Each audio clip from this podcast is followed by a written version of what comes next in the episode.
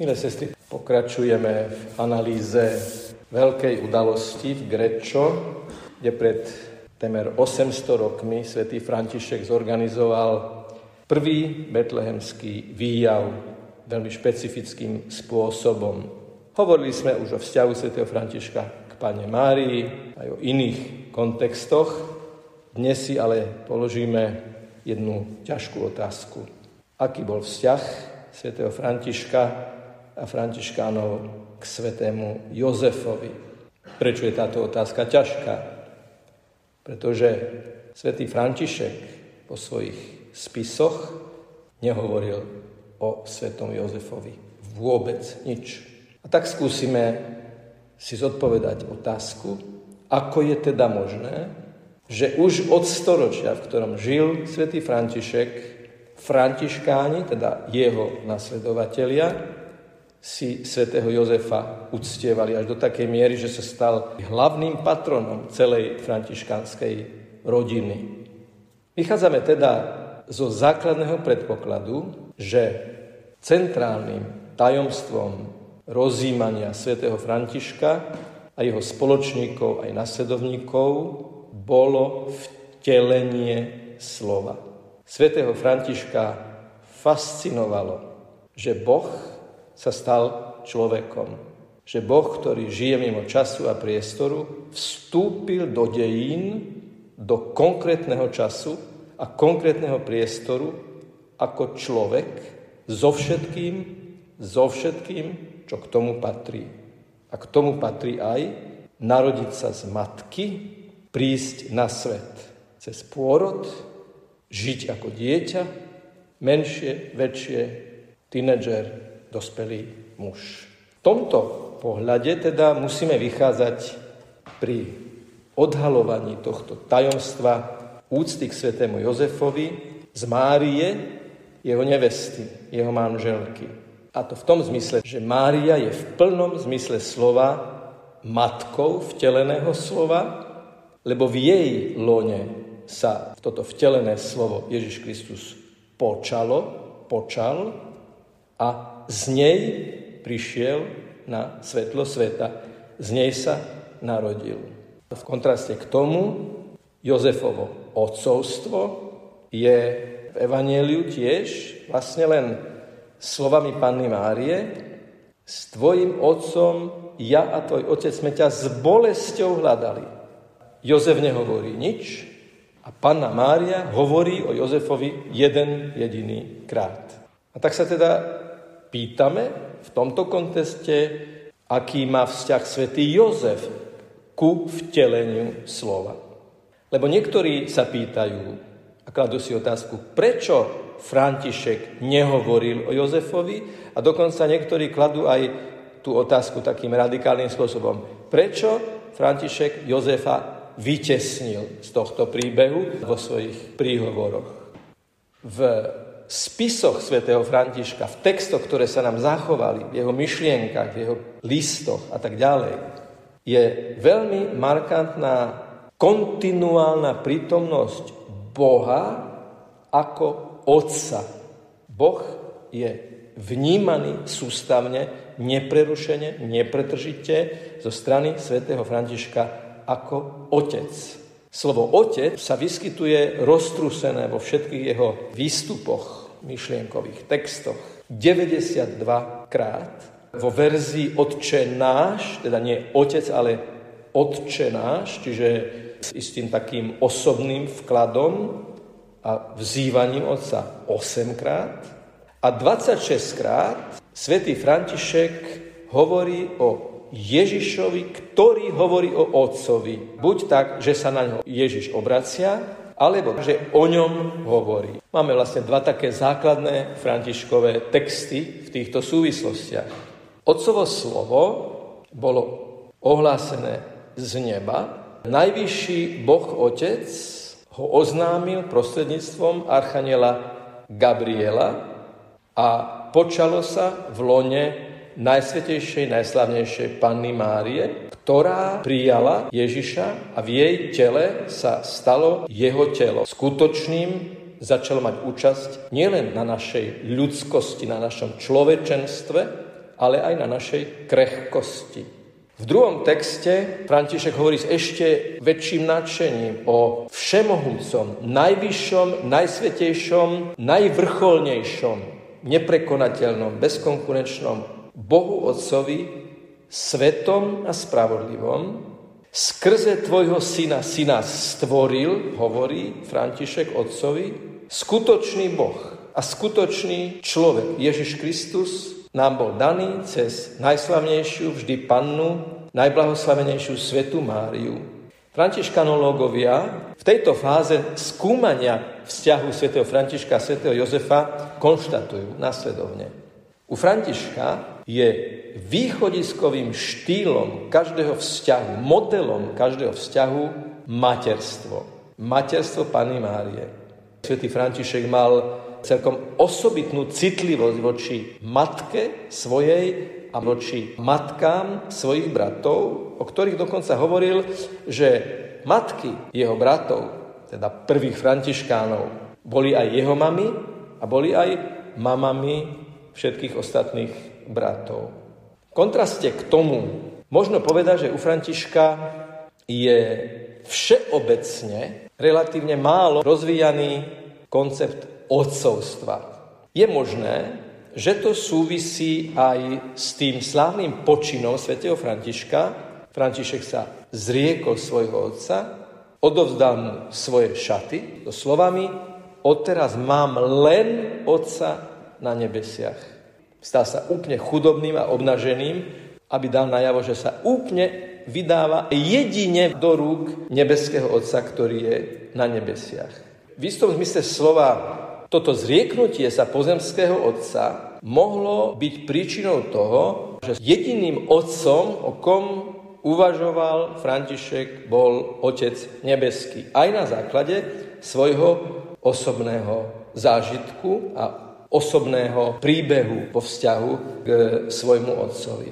Tu sa začíname dotýkať svätého Jozefa ako živiteľa a služobníka panny a jej syna Ježiša. Suma sumarum teda vnímame tu vonkajškovo jasne vyjadrené odcovstvo Boha a potom implicitné odcovstvo, ako si skryté v podtexte, vo vzájomných vzťahoch cez službu a vzájomnú opateru, ale realizované materským spôsobom, materinským spôsobom. A len cez tento koncept materstva môžu bratia vytvárať skutočnú rodinu.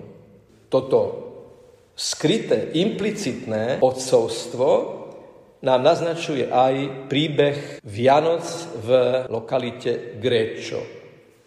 Máme k tomu dva zdroje. U Tomáša Selána ako jedného životopisca a u svätého Bonaventúru ako druhého životopisca. Tomáš Selána kladie dôraz vo svojom opise na eucharistický kontext. A je tam aj taká vízia jedného z účastníkov a toto je veľmi podstatný kľúčový moment, taký ten prepájajúci moment, premostujúci moment, že v určitom momente je tam taký zážitok, že svätý František to dieťa, ktoré ožije v jasliach, berie na svoje ramena, ako keby tým naznačoval, že ako v kňazových rukách sa premieňa chlieb na Ježišovo telo, vo Františkovom náručí sa Ježiš stáva živým. Istým posunom je výklad svätého Bonaventúru, ktorý tiež dáva do, do paralely obraz Františka s dieťaťom v náručí a obraz panny, ktorá tiež drží dieťa. Čo je zaujímavé, že Bonaventura nazýva Františka Pater Franciscus, otec František, ako keby naznačoval, že on je paralelou k Pater Jozefus. Otec František je teda alúzia na otcovstvo svätého Jozefa. A toto je obraz, ktorý aj slávny Giotto vyobrazil v hornej bazilike v Assisi. Ako keby sa v tomto momente aj Giota, aj v tej vízii František na chvíľu stal Jozefom a premietnuté do dejín, ako keby František a po ňom františkáni, teda jeho nasledovatelia, aj na základe odmietnutia pozemského otca zo strany ich zakladateľa, našli model otcovstva v osobe svätého Jozefa. Teda dostávame sa k otcovstvu svätého Jozefa ako nazareckého tesára. Má to hĺbšie motivácie. Predovšetkým odcovstvo videné cez svätého Jozefa oslobodzuje od pokušenia ujarmiť si syna, realizovať na ňom otcovskú moc. A zároveň poukazuje na skutočné otcovstvo Boha. A tak sa stalo, že toto vnútorné hnutie vo františkanskej rodine v súvislosti so svätým Jozefom po smrti svätého Františka sa pokladalo za úctu k svätému Jozefovi, ktorá bezprostredne súvisí s tajomstvom vtelenia, že Ježiš Kristus sa stal človekom. A františkáni začínajú takýmto spôsobom aj kázať. Vrúcne, jednoducho, orientujú ľud k pozemským realitám Ježišovho života, dokonca ku každodennosti jeho života. A v istom zmysle slova aj tá prezentácia toho Betlehema Grečo bola pre jednoduchých ľudí, ktorí sa mohli stotožniť s chudobou Ježišovho narodenia, s utrpením, ktoré s tým súviselo. Vedľa dieťaťa a panny je Jozef, ktorý je inšpiráciou byť blízko Ježiša. Jozef sa pre Františkanov stáva vzorom štyroch čností. Vernosti, pokory, chudoby a poslušnosti. Medzi teológmi bol prvým svätý Bonaventura, ktorý svätého Jozefa predstavil a vlastne zaviedol do kresťanskej spirituality ako toho, ktorý ochraňuje Máriu aj dieťa v chudobnej maštali. Je to jeho koncept, z neho vychádza. Je to, povedzme to tak, novinka svätého Bonaventúru. A z toho potom vyplynulo, že na základe generálnej kapituly menších bratov Benedikt XIV 6. septembra 1741 vyhlasuje svätého Jozefa za osobitného patrona serafinského rádu. Teda v akom zmysle slova je svätý Jozef verný, pokorný, chudobný a poslušný. Samotný papež František v jednom príhovore na aniel pána hovoril o svetom Jozefovi a povedal takúto zásadnú vetu. Bol chudobný, pretože žil z podstaty. Takto znela tá veta. Svetý Jozef bol chudobný, lebo žil z podstaty. To znamená, že rozumel vo viere, že toto dieťa nie je jeho dieťaťom, ale Božím dieťaťom, dieťaťom Boha a on je jeho ochrancom a naplno realizuje svoje pozemské odcovstvo smerom k Ježišovi. V tomto bola jeho chudoba, ale zároveň v tomto bolo aj jeho úžasné duchovné bohatstvo, že porozumel a prijal a realizoval túto úlohu. S tým súvisí aj poslušnosť, ktorá je istým rozmerom chudoby. Svetý Jozef je aj v litániách nazývaný Jozef najposlušnejší Svetý Jozef bol v troch zmysloch slova poslušný. V prvom zmysle slova bol poslušný, keď prijal na Boží poput pannu Máriu po krízovej situácii, keď zistil, že jeho nevesta, s ktorou ešte nežil, počala dieťa, čo bola veľká kríza. A Boh mu povedal, že je to inak, ako sa to javí a on to prijal. Toto je tá prvá poslušnosť. A cítime v tom naozaj tú chudobu, a už hovorím dopredu, aj pokoru. Druhá poslušnosť je, keď ho aniel zobudí a on musí nechať dom, prácu, všetky istoty a vydať sa na dlhú cestu do Egypta. Je otcom emigrantskej rodiny, ktorá neemigruje z ekonomických dôvodov, ale pre záchranu života dieťaťa, čo tomu úteku do Egypta dáva celkom osobitnú a neopakovateľnú atmosféru. A tu sa Jozef ukazuje poslušný. Zase stále v tom že ochraňuje dieťa, aby mu zachránil holý život. Dokonca niektorí ho prirovnávajú k Abrahámovi, ktorý bol pozvaný Bohom, aby všetko nechal a tiež odišiel. No a tretia poslušnosť bola, keď ho opäť aniel vyzval k tomu, aby sa vrátil domov po Herodesovej smrti. Jozefova poslušnosť je ochotná, bdelá a tichá. Poslucha okamžite, všetko to, čo mu bolo povedané od Boha, plní na 100%, teda tá poslušnosť je naplno poslušnosťou a napokon je tichá. Svetý Jozef je veľkým vzorom účinnosti a skromnosti, tichosti. V akom zmysle slova teda je svätý Jozef aj pokorný. Okrem toho, čo sme povedali, že táto chudoba a poslušnosť má rozmer pokory. Pokora spočíva napríklad aj v tom, že Jozef pochádza z kráľovskej rodiny, ale je stolárom, tesárom v Nazarete. Má mimoriadnú misiu chrániť Božieho syna, ale nechváli sa tým, o to viac koná. Je to naozaj mužčinu, ktorý nepotrebuje sa nechať lajkovať zo širokej verejnosti. Obyvatelia Betlehema mu odmietli otvoriť dvere pre jeho rodinu a on bol nútený ísť do jaskinej maštale a neodvolával sa na nejakú svoju prestíž, na to, že je z kráľovskej rodiny alebo že je otcom mimoriadného syna, ale tú situáciu prijal a naplno chránil. On sa stal vlastne tým prístreším svojej rodiny aj spolu so svojou manželkou. Videl som vyobrazenie jedného Betlehema, ktorý z diálky vyzeral ako dve ruky, ktoré chránia jasličky, ale keď človek prišiel vyššie, tak tie dve ruky boli takým reliefom Panny Mári a svätého Jozefa, ako sa skláňajú nad Ježiškom. Ale z diálky to vyzeralo buď ako gotický oblúk, alebo ako ruky, ktoré chránia. A keď sa prišli klaňať Ježišovi mudrci od východu, svätý Jozef mal ako keby účasť na tejto poklone a sláve, ale niektoré také meditácie hovoria, že že neťažil z toho. Neťažil z toho, zostal stále skrytý a tichý. Na vernosť. Vernosť spočíva v tom, že úlohu, ktorú dostanem, splním do bodky.